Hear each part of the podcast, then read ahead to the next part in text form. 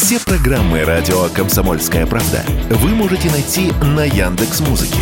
Ищите раздел вашей любимой передачи и подписывайтесь, чтобы не пропустить новый выпуск. Радио КП на Яндекс Музыке. Это удобно, просто и всегда интересно.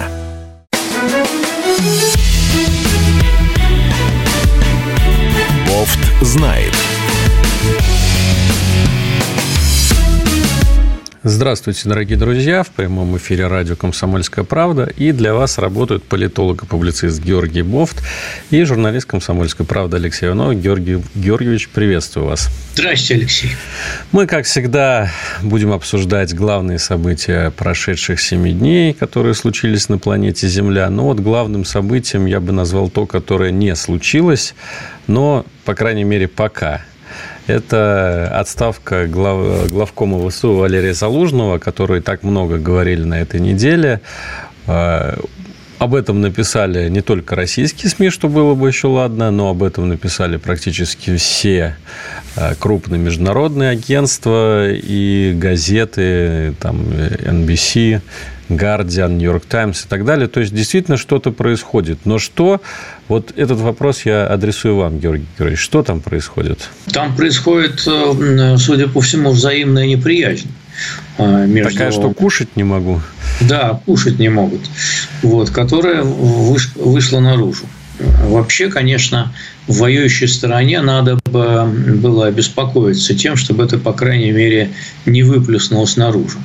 Но там какого-то уже, значит, э, заместителя уволили, за, отвечавшего за информационную безопасность, то есть он пал первым. Вот. Второе, что происходит, это вполне классическая схема противостояния между военным и политическим руководством. Когда возникают разногласия, то э, значит, соперничество за то, кто больше прав, оно не может быть долгим. Либо происходит военный переворот, либо политическое руководство должно удалить такое руководство армии, которое пытается играть в политику. Э, в этом смысле э, президент Зеленский с точки зрения классической политологии действует правильно. То, что он хочет уволить Залужного. Вот. Как ответить на это Залужный, я не знаю. Но э, значит, решение, оно, судя по всему, пока не очень было подготовлено просто. Поэтому пошли утечки, вот утечки не проконтролировали, пошло обсуждение, там очень много людей болтают э, вокруг там верхов украинских. Вот. А самое главное, что не были подготовлены должным образом союзники Украины, западные, да, надо было провести с ними подготовительную соответствующую работу. Я думаю, что сейчас эта работа будет произведена, и этот тандем, он э, долго не проработает. Но это нездоровая ситуация, когда есть такие терки, и вот они продолжают как бы, ну, просто ненормально. Ну, это... Кто-то, кто должен, кто-то должен уйти, поскольку, значит, Зеленскому уходить некуда, и он, э, так сказать, э, сфокусировал на себе, так сказать, все вот эти э, политические э, эмоции Запада в отношении Украины и ее конфликта военного с Россией, то, э, конечно, смена этой фигуры она будет более болезненна, чем смена главкома ВСУ.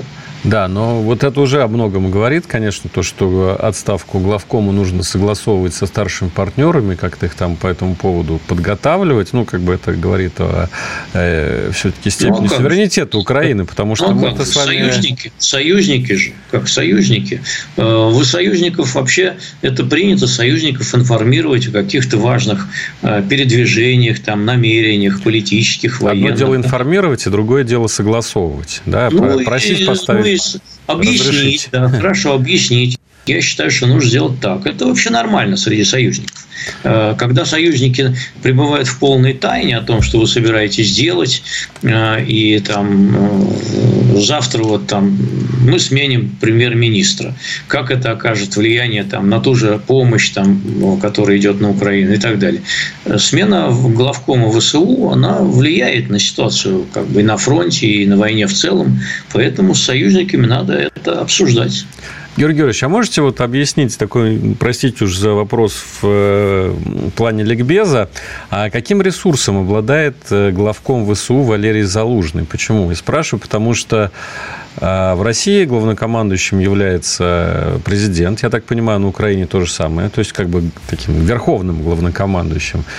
Далее есть министр обороны, некто Умеров, который э, вообще, ну, там, которого дело как будто бы сторона, ну, то есть он редко достаточно в этих раскладах возникает. И вот есть Валерий Залужный, которого считают почему-то главным соперником Зеленского. Он вообще кто? Ну, вот так вот, в политическом Главнокомандующий вооруженных сил Украины. Э, он обладает э, даже гораздо большим ресурсом, э, чем обладал покойный Евгений Пригожин каким ресурсом обладал Пригожин. Ну, вообще, как бы потом выяснилось, что это вообще незаконное было формирование, и как он получал там миллиарды, десятки миллиардов денег из российского бюджета, непонятно. Поэтому э, каким ресурсом? Вот за ним армия. Я, я вот пользуется... уточню просто, прям вопрос ребром. А да. Если Залужный скажет, мы идем на Киев, за ним пойдет э, народ? Ну, там, штурмовать а, Банковую, свергать Зеленского. Ну, Или вот они пойдут вот... все-таки за верховным главнокомандующим своим? Нет, так вот сходу а, для этого все-таки нужен какой-то веский повод. А, и так вот сходу, вот прямо сейчас, 1 февраля, скомандовать, давайте пойдем на Киев, с чего вдруг? За Пригожиным а, пошли и не спрашивали, мне кажется. Ну, даже. для этого должны сложиться некие обстоятельства. Например, Э, там, гипотетически опять будем рассуждать, там, президента страны какой-либо, вот не Украины, а обвинили в предательстве. Он там то все там разворовывает, вообще э, значит, э, неэффективно использует помощь. Какие-то аргументы нужны. Тут просто на голом месте так вот идти на Киев, это не получится. Этот конфликт должен получить некое развитие для того, чтобы он перерос в военный конфликт. Но не похоже, что Залужный пока готов к этому на самом деле. Ведь для этого нужно, ну, опять же, прибегнем к аналогии, хотя она очень отдаленная. Пригожин же предварял свой мятеж э, выступлениями. Он говорил, что вот там Минобороны там неправильно действует, еще кто-то. Потом он доехал, наконец, до президента в последних своих филиппиках, да, видео филиппиках, да, и, так сказать, говорил, что уже и сам типа не очень. А, понимаете, а, ну, это была аргументация определенная, которая предшествовала мятежу. Вот у Залужного пока такой истории нет. Он, кроме как выступления в журнале The Economist а, британском, он публично ничего такого. Ну и отдельные какие-то там возражения. Там вот Зеленский говорит на пресс-конференции, военные от нас требуют мобилизации полумиллиона человек. А ему следует ответ, нет, мы не требуем. Более того, у нас и амуниции-то нет на полмиллиона человек, поэтому это политики хотят. Такая вот пикировка идет. Но это не открытый, так сказать, не открытый конфликт, не, не воен, не такое, не, не, не, не открытое противостояние. Поэтому оно еще должно созреть. И не факт, что Залужин на это пойдет. Потому что ну, это будет расценено как э, ну, в общем, акт предательства. Страна воюет, у нее там есть враг определенный. И тут, значит, начинается такая буза в тылу. Это... Я, якобы, опять же, сливы в прессе идут, что э, Зеленскому не нравится, ну, так в кавычках, пацифистская позиция Залужного, который, э, ну, видимо, говорит о том, что там ресурсов нету для того, чтобы наступать. Вот э, Бильд сегодня пишет о том, что э, были нек- некие у него споры по поводу Авдеевки. А... Это частности. Это... это частности, да. Я видел эти рассуждения в украинских источниках, что, дескать, были споры, надо ли держать Бахмут, надо ли удерживать Авдеевку и так далее. И вот Заложный был за то, что не надо цепляться, а надо, так сказать, тактически действовать грамотно. А Зеленский выступал вроде как за то, чтобы цепляться. Но это такой, это на самом деле тактические разногласия. А они же в главном согласны. Россия враг, с ней надо воевать. Вот и все. Если бы Залужный, скажем, выступал, давайте мы там сейчас штыки в землю и пойдем заключать мир с русскими, это была бы одна история истории. Но он же это не говорит. Ну, знаете, Георгий, все-таки всему свое время, и невозможно, ну, конечно, а представить, что как... сейчас кто-то будет говорить о том, что Россия наш друг, да, на Украине, но, тем не менее, мы видим, какой там клубок э, банка с пауками, потому что там есть Арестович, который поливает грязью Зеленского, там есть Порошенко, который поливает грязью. Они все говорят, что Россия это плохо, но все украинцы, нападают на Зеленского. Украинцы не только очень э, упертый народ, упорный. Э, недаром они и Великую Отечественную Отечественную войну воевали, будь здоров, и сейчас воюют, будь здоров. Они упорные, упрямые, даже упрямые. Они еще и хитрые. Знаете, у меня э, родственников много, украинцев. Я вам скажу, что не надо все воспринимать так, как это видится. И потом может оказаться, что там гораздо более хитрая игра. Политический была. спектакль, вы хотите сказать? И Арестович, который там экстремист признан и так далее. Может быть, там гораздо все хитрее. Понимаете, не надо верить на слово тому, что происходит в интернете, то, что произносится. Там может быть э, двойная, тройная, четверная игра и так далее. Ну вот, извините, все-таки еще парочку вопросов на эту тему. Вот что вы думаете про Кирилла Буданова, которого прочат теперь на место Залужного, если он э, действительно уйдет до конца недели, об этом до сих пор пишут, вот буквально сегодня сообщали, что вопрос с отставкой Залужного не закрыт, и, скорее всего, вот после всех консультаций там, с европейцами, американцами она состоится, и Буданов на его место придет. Вот так вот краткий ваш экспресс-анализ. Я не инсайдер украинской политики, подчеркиваю, вот, поэтому э, могу лишь со стороны сказать, что все-таки Буданов не командовал никаким крупным воинским соединением. Поэтому вот адекватен ли это? То все-таки спецоперации э, спецслужб – это одно, а крупные войсковые операции – это другое. Такое ощущение, Мне что кажется, он отмороженный человек достаточно. Сделают, сделают выбор в сторону Сырского, скорее. Э, это главком сухопутных войск, да? Да, сухопутных войск, чем Буданова. Хотя по политическим соображениям, конечно, всякое может случиться. Его могут как-то отблагодарить за подрыв там северных потоков, еще какие-то спецоперации. Но это все политика, это все не имеет отношения к военному искусству. Ну что ж, будем смотреть. Я напомню, в эфире радио «Комсомольская правда» передача «Бовт знает», на которой мы обсуждаем главные события недели. Сейчас уходим на рекламу.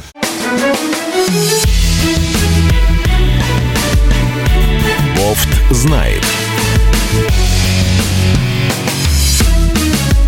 Радио «Комсомольская правда», прямой эфир, Георгий Бофт, Алексей Иванов и аналитика по главным событиям на планете Земля за последние семь дней. Наверное, украинскую тему продолжим, и Георгий Георгиевич, тем более, что вот э, ну, свежие совершенно новости. Из Брюсселя все-таки э, саммит ЕС одобрил выделение 50 миллиардов евро для Киева. Э, сломили сопротивление Виктора Орбана. Но вот тоже, может быть, был некого рода политический спектакль, как мы говорили в первой части нашей передачи. Вы Удивились этому решению, тому, что оно так быстро прошло, или все-таки ожидали его? Здрасте, я и предсказывал, что так и будет не позже февраля. Вот они к первому февралю все и решили в результате. А вот с Орбаном как у них получилось совладать? А с Орбаном, а, ну, во-первых, все-таки один человек не может противостоять 26 э, остальным да, лидерам. Это во-первых. Во-вторых, э, у Орбана своя история, так сказать, торговли. У него там заморожено нужно 20 миллиардов евро, э, которые э, Евросоюз должен по программе помощи э, из-за пандемии.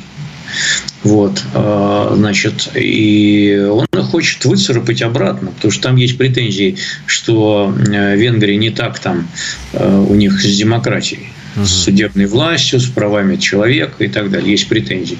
Вот. И там, судя по всему, есть такой негласный компромисс, который, значит, позволит какие-то деньги у Евросоюза выцарапать. Хотя не сейчас, а чуть позже.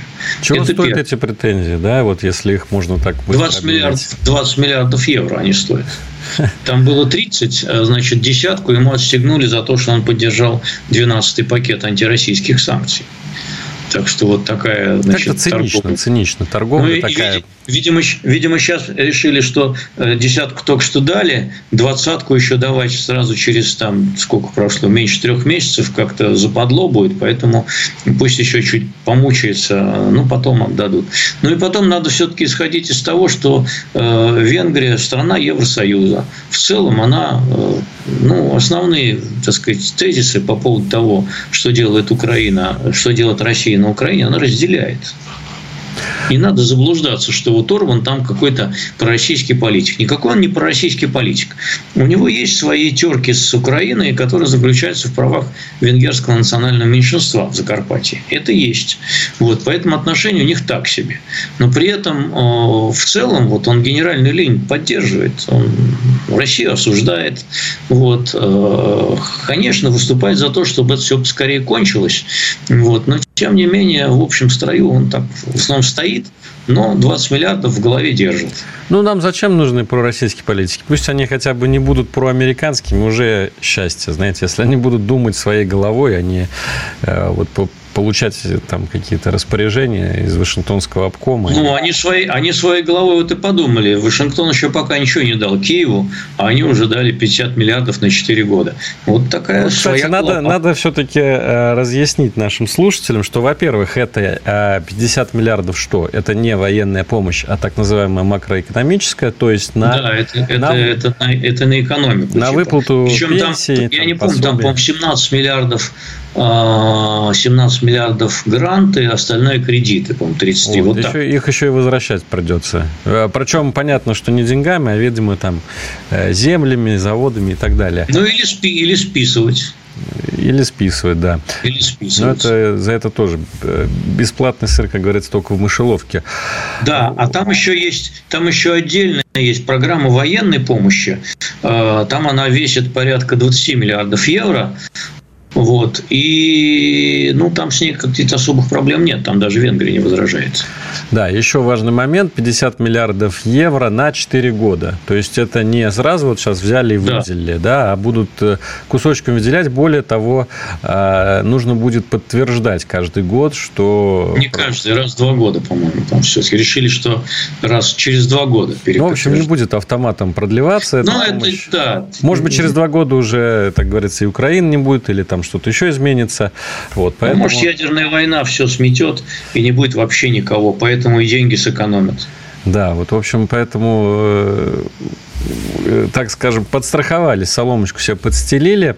Но я бы, знаете, что вот такое парадоксальное мнение, может быть, высказал бы, не побоявшись, что, возможно, для нас это даже и неплохо, то, что выделили 50 миллиардов евро на Украине по двум причинам. Первая причина – это то, что э, больше сохранности остаются российские активы, замороженные в Европе. Потому что реально рассматривался вопрос о том, что эти активы тоже могут передать Украине, если вдруг... Вот как бы Европа решила пока своими кровными деньгами расплачиваться. Наши деньги лежат где-то в банках уже неплохо. Это первый момент. Второй момент – а Украина говорила о том, что украинские власти, о том, что если эти деньги не выделят, то там, в общем, начнется какой-то коллапс государственности, ну, пенсии перестанут платить, бюджетникам перестанут платить. В общем, наверное, все-таки России не слишком выгодно, чтобы э, начался тотальный хаос на Украине, потому что это э, создание какой-то серой э, зоны, а может быть черной дыры прямо у себя у границ. Ну, я приведу в пример ситуацию с Ираком, где был плохой, по мнению Америки, Саддам Хусейн, но после того, как режим Хусейна рухнул, там образовалась э, совершенно чудовищная история с ИГИЛ, запрещенной в России Федерация. Как вам такие аргументы, Георгий Бог? Ну, со вторым тезисом, я думаю, что горячо бы поспорил Дмитрий Анатольевич Медведев, который, мне кажется, видит как раз Украину именно таким... А, пепелищем. Пепелищем, да, пепелищем. Да и не только он. Вот. Э, я не буду высказывать свою точку зрения по поводу того, что там жалеть или не жалеть, и, э, так сказать, там уже достаточно много разрушено. Вот. А что касается первого тезиса, я еще месяца полтора написал, что да, так и есть. Э, чем, э, если зайдут в тупик разговор о том, что свои деньги не давать, тогда острее и энергичнее скажет сам дискуссия о том, э, чтобы дать за счет России. Да, конечно, я так и согласен с вами в этом плане. Хотя все равно дискуссии о конфискации ведутся, но просто у них теперь есть какое-то время, так сказать, поскольку вот нашлись деньги, выделить, да, и, может быть, они еще какое-то время подискутируют. Хотя, мне кажется, что в первой половине этого года они этот вопрос каким-то образом решат. Ну, я вот все-таки еще раз повторю, что это не такие большие, на самом деле, деньги, хотя 50 миллиардов евро кажется большой суммой, но это на 4 года, получается, в месяц в среднем где-то чуть больше 1 миллиарда евро выделяется Украине. Это вот буквально на поддержание, на поддержание жизни, на поддержание того, чтобы не было э, социального коллапса в стране, чтобы там... Ну, ну смотрите, у них бюджет, э, дефицит имеет на этот год около 40 там, с чем-то миллиардов долларов, дефицит. Значит, вот сейчас Евро европейцы дадут сколько-то.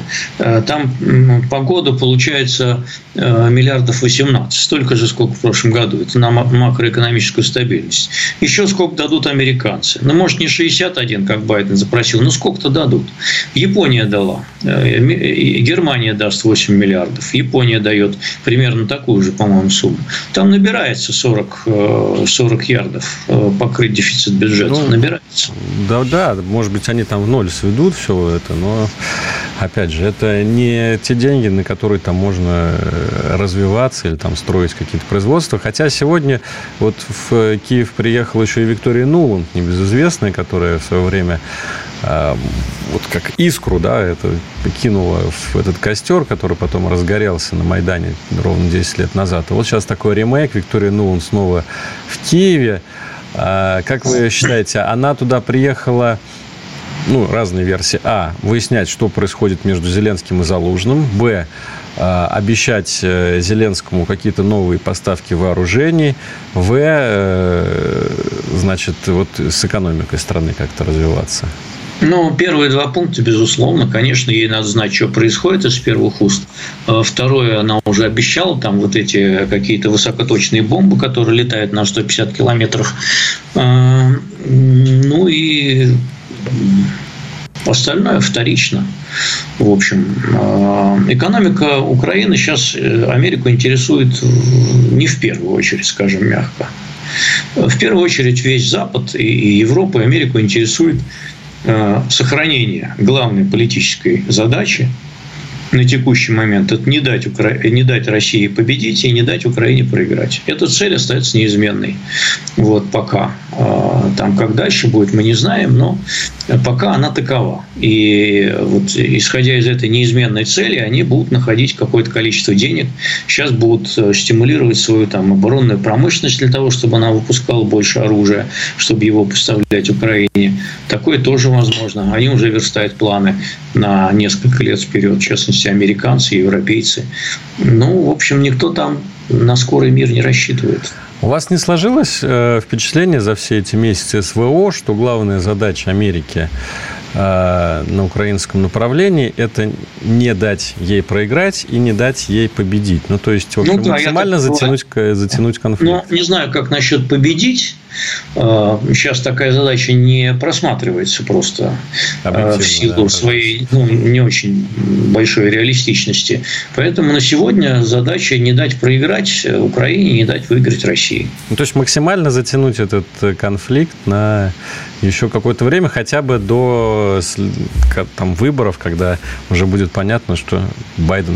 Ну, как затянуть? Если вдруг э, кто-то прогнется, тогда его не особенно затянешь. Тогда надо будет э, какое-то принимать другое политическое решение. Если из позиционной войны будет какой-то выход либо в одну сторону, либо в другую, соответственно, Америке придется принимать другое политическое решение. Георгий Бофт на радио «Комсомольская правда». Сейчас мы уходим на новости и на рекламу. После этого вернемся в прямой эфир.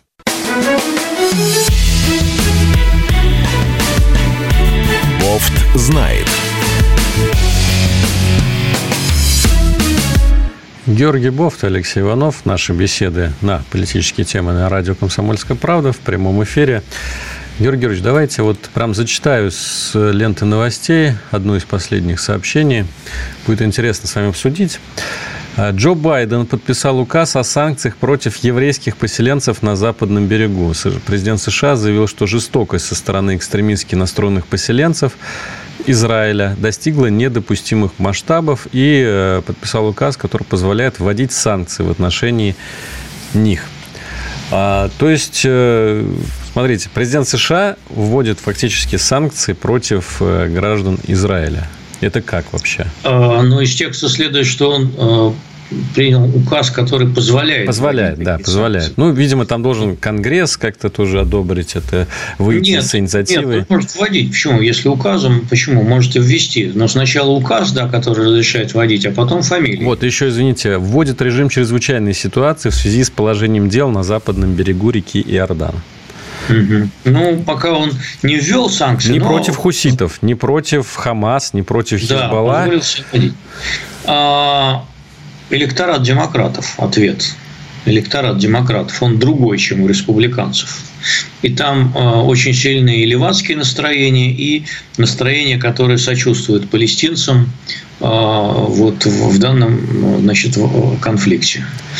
Э, те значит, прежние времена, когда говорили о всемогущем еврейском лобби, оно по отношению к демократам сейчас не очень работает. Там гораздо сильнее свои, так сказать, проиммигрантские настроения. А можно я назову вещи своими именами, а вы согласитесь со мной или нет?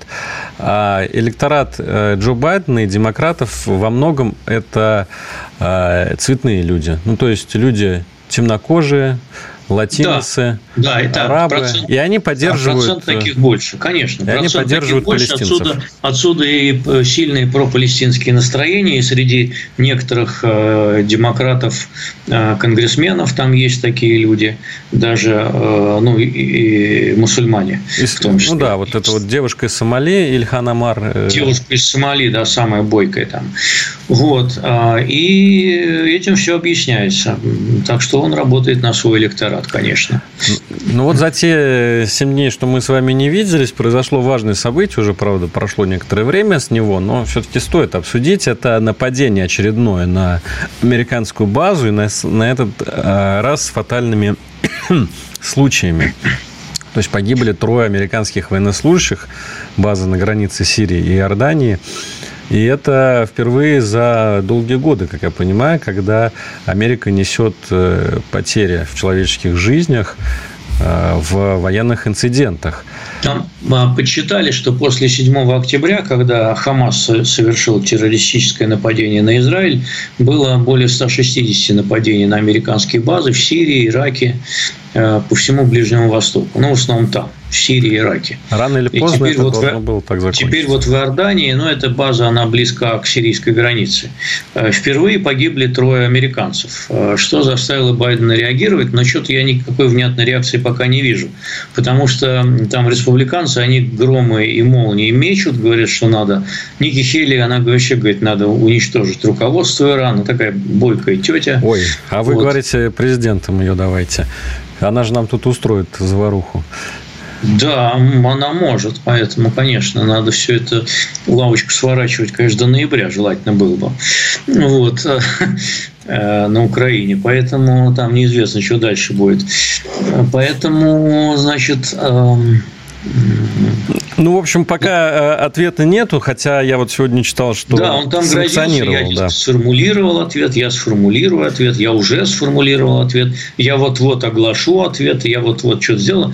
Но это, конечно, повод для того, чтобы республиканцы издевались над ним, как беспомощным дедушкой, который ни на что не способен.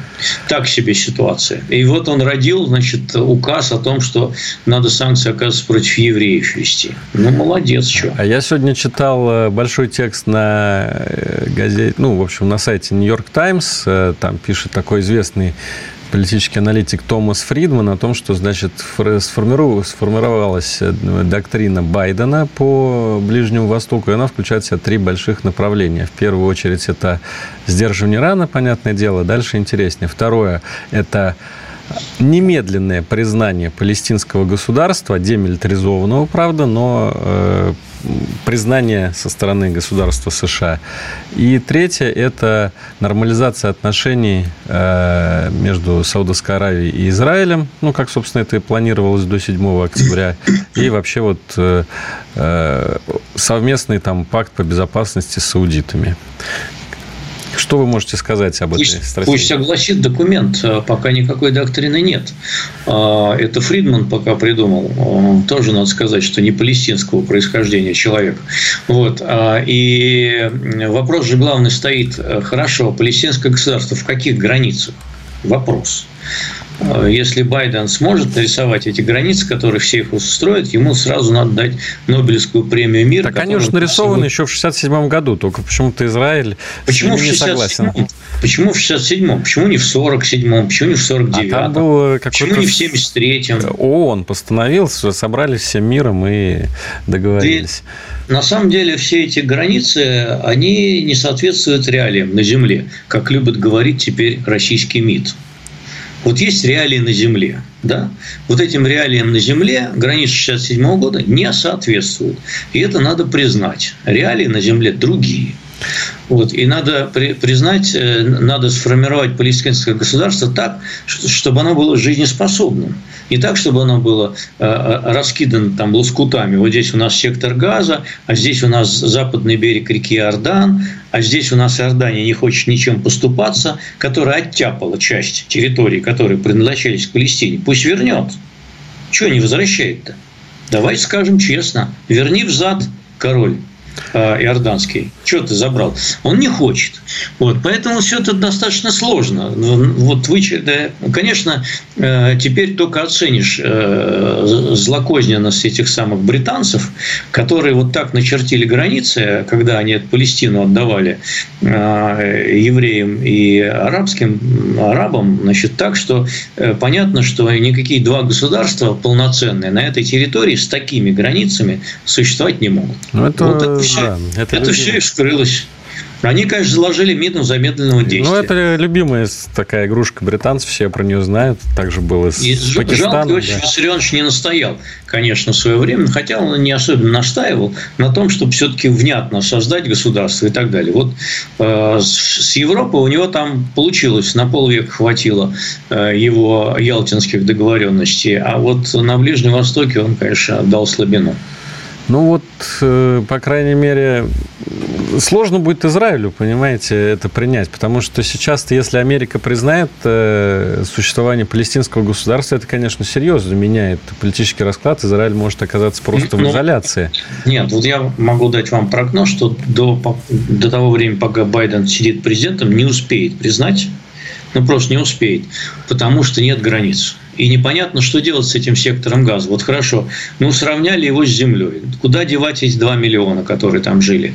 А, что, как территориально, кому он должен принадлежать? Создать вокруг санитарную зону, как сейчас пытается Израиль сделать? Ну, наверное, это какой-то временный вариант, но он не, не решает проблему кардинально.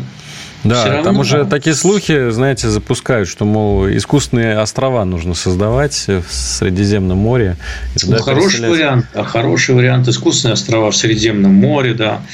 Еще, еще, еще лучший вариант там а, эти 2 миллиона палестинцев расселить вообще в арабских странах. Вот там в Саудовской Аравии пустыня пустует большая. Еще их туда не отправить. Или в Иордании тоже полно мест незаселенных.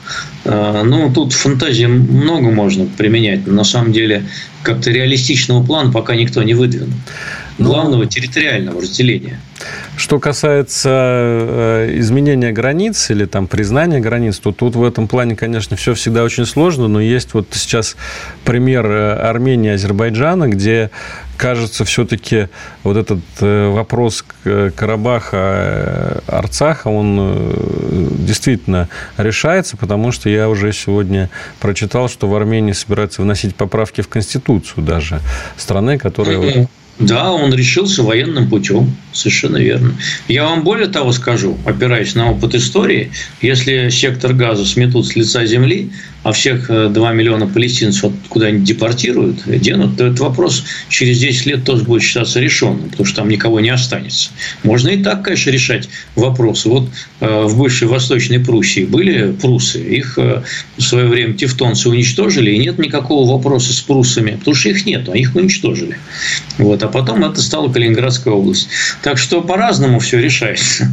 А, так что тут как? Как ну вот как... пока, пока видимо, далеко все от завершения. И есть и у Палестины свои э, победы, в том числе дипломатические. Сегодня вот вернули 190 с лишним палестинцев из тюрем Израиля. Опять же, тоже какая-то, какой-то, ну, компромисс как минимум. Они готовятся, они готовятся к перемирию. Там э, Израиль предложил двухмесячное перемирие, Хамас думает, и, может быть, они согласятся на двухмесячное перемирие, но, как мы понимаем, двухмесячное перемирие – это тоже не решение проблемы, это временное заморозка конфликта, а всякий замороженный конфликт, как вот упомянутом вами Карабахе, он имеет обыкновение потом обостряться. Поэтому надо либо решить, либо не решить. Кстати, с Карабахом тоже не разрешен до конца вопрос, потому что... Георгий а, Гофт, Георгий Георгиевич, извините, сейчас нам снова пора уходить на рекламу, поэтому Э, вынужден вас перебить. После паузы мы с вами обязательно завершим этот диалог.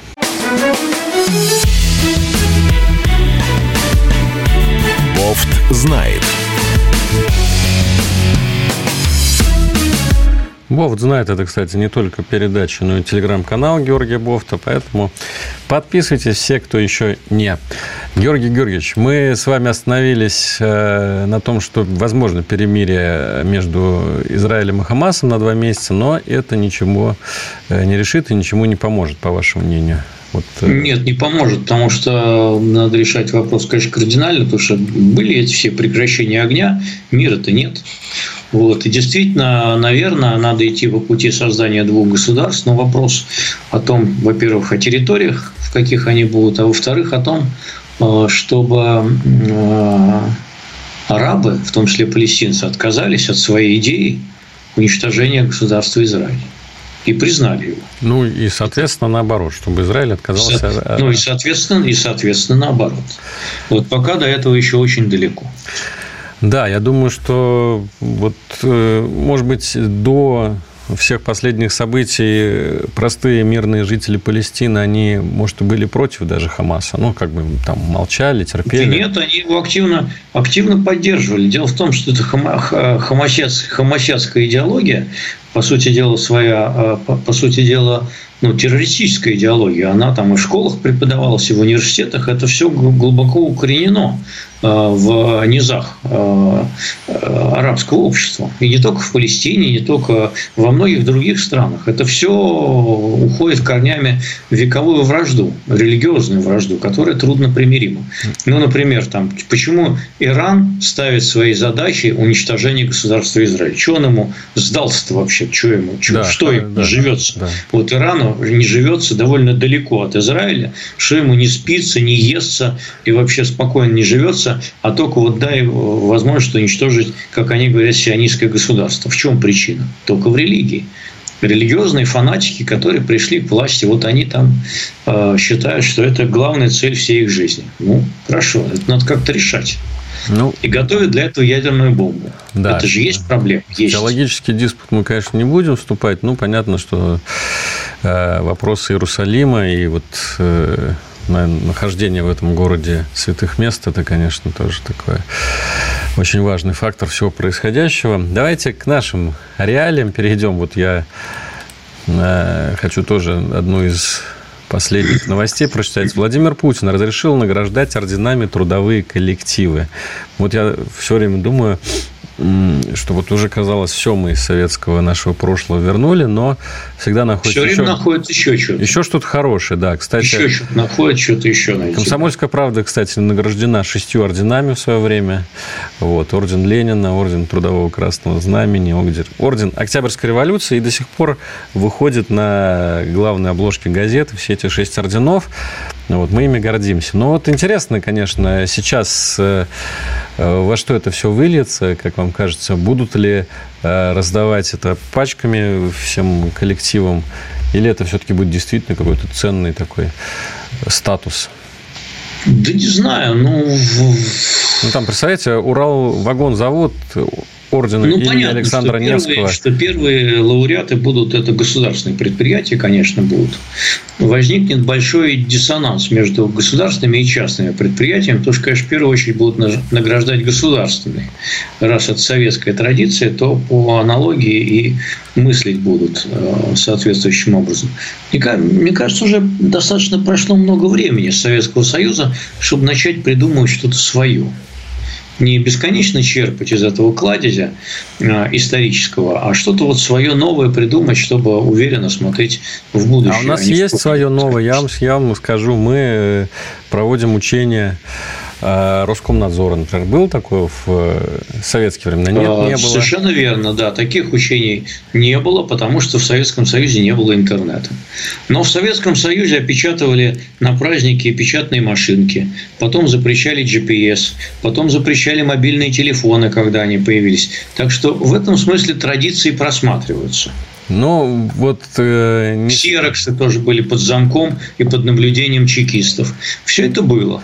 Вот. А тут появился интернет, он, естественно, должен быть как э, новейшая форма связи, тоже под э, наблюдением специальных служб. А специальные службы, они специально обучены для того, чтобы ограничивать. Э, это их функция природная. Они настроены на то, чтобы вот строить барьеры, заборы, там, колючей проволокой все охватывать. Надзор. Это, надзор. Потому что они, они думают о безопасности.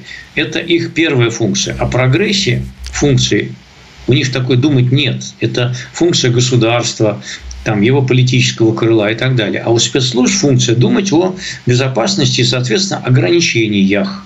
А когда спецслужбы приходят к власти, то это становится генеральной линией всего государства. Вот вам ответ на этот вопрос. Поэтому, да, они будут проводить учения, пока не положат весь интернет.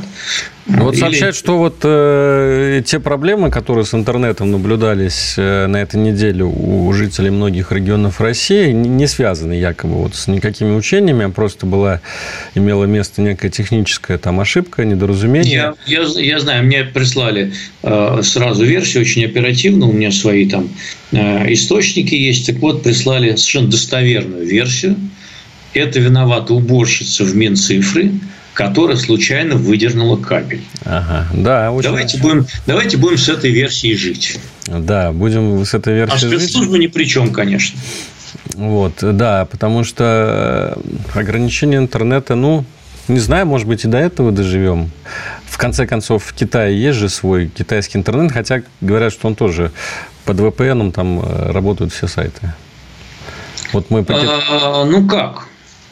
Э, работают китайцы. Во-первых, VPN это согласованные для бизнеса. Вот, например, а, тоже. А, можно получить да, можно получить разрешение VPN, ну, как раньше было, красный ТАСС, закрытый, да, для номенклатуры, где была информация, значит, из зарубежных источников. Так и это. А потом есть э, у работников полиции специальные сканеры, которые э, говорят, обладая способностью сканировать э, окружающие мобильные гаджеты на предмет запрещенного там контента, в том числе использования VPN. Да. Они могут на состояние узнать. У вас какой молочек VPN? Ну-ка, покажьте нам, покажьте, давайте э, документы, документы, и дайте в отделение, и там будем разбираться, общем, тот у вас VPN Похоже, эпоха Дикого Запада в интернете заканчивается, дорогие наши слушатели. Заканчивается, да. Поэтому слушайте Я думаю, что передачу. уже недолго осталось ждать. Э, я думаю, что кончится все тем, что вы в «Комсомольской правде» будете отправлять э, отдельных корреспондентов за границу для того, чтобы там они пользовались свободным интернетом, и вас снабжали, соответственно, эксклюзивной для России информацией. А нас потом наградят седьмым орденом. А вас, поэтому, а, а вас потом наградят орденом трудового, трудового капиталистического знамени. Да, например. Ну, еще одна новость, которую мы успеем обсудить, новость, которая меня удивила, честно говоря. А, в Лондоне задержан бывший губернатор Севастополя Дмитрий Овсянников. Задержан э, британцами, соответственно, за нарушение антироссийских санкций. Э, возникает сразу много вопросов, из которых первый, как же он служил в очистке? Ну, то есть, как же он был, собственно, губернатором Севастополя, если он, уйдя в отставку, тут же переехал в Великобританию? Или, может быть, человек э, не знаю, там, выполняет важную государственную задачу. Мы об этом, конечно, говорить не можем. Ну, не как? Эм, э, это просто очередной пример чиновника, э, который э, в России богатый. В России же высокие чиновники, там уровня вот замминистра, как он был, например, его высший уровень был замминистра до работы губернатором. Вот. До этого он работал на двух оборонных предприятиях Э, военно-промышленного комплекса, там тоже не последним человеком. А до этого был, страшно сказать, федеральным инспектором в двух регионах. Ну вот сразу э, искушенный ум скажет, ага, федеральный инспектор, ну понятно, да? Э, для меня загадка, что, чем эти люди занимаются, если честно. Как? Ну, то ну, есть, как? Ну, как? Это еще Жванецкий еще сказал, что контролируешь, что и имеешь.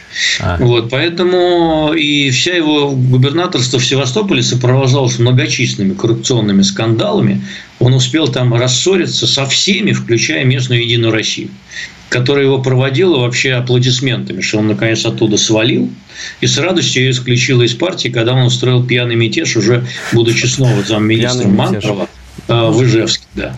Вот, поэтому на, на что? Ну, наворованный, ну, на что? Ну, что, он единственный бедный, единственный богатый чиновник, что ли, в России? У меня другой вопрос. А как его выпустили с грифом секретности? Вот это тоже хороший, да. Тем более человек был, э, значит, руководителем оборонных ну, предприятий. Непосредственно вот э, Севастопольский флот, можно сказать, курировал. А как его впустили в Британию, если он был губернатором Севастополя? Сейчас, кстати, э, муссируется на полном серьезе, не выдадут ли его Украине на, на том основании, что он был губернатором, ну, якобы украинского региона. Ну, он все-таки гражданин России. Он не был гражданином Украины. А он все-таки гражданин России, выдавать его на Украину. Ну, у британцев у, него, у них свои вопросы к нему. Я думаю, что просто его ощиплют как липку а, и а, конфискуют все нафиг. А вот это конфискованное уже отдадут Украине. Вот представляете, обида какая. Всю жизнь копеечка к копеечке, доллар к доллару. И тут на тебе. Фунт стерлингов к фунту стерлингов, да. Ну, вот человек, ну, я не знаю, может быть, правда обиделся на... Может, он был там честный чиновник, служил за веру царя и отечества, а потом, когда его вот за этот пьяный мятеж в аэропорту погнали, он сказал, да, горя все в синем пламенем уеду, значит, в Лондон. А может, он специально дебош устроил, чтобы соскочить? Да, в общем, э, неисповедимы пути Господни, в очередной раз говорим мы с Георгием Бофтом. Ну и, собственно, прощаемся с вами до следующей недели. Георгий Георгиевич, последнее ваше Всего вам доброго. Да, всего вам доброго. Друзья, до свидания. обязательно подключайтесь на следующей неделе снова в это же время, в этот же час. А, на волну радио «Комсомольская правда», потому что только здесь самая достоверная политическая аналитика. Всего вам доброго. Бофт знает.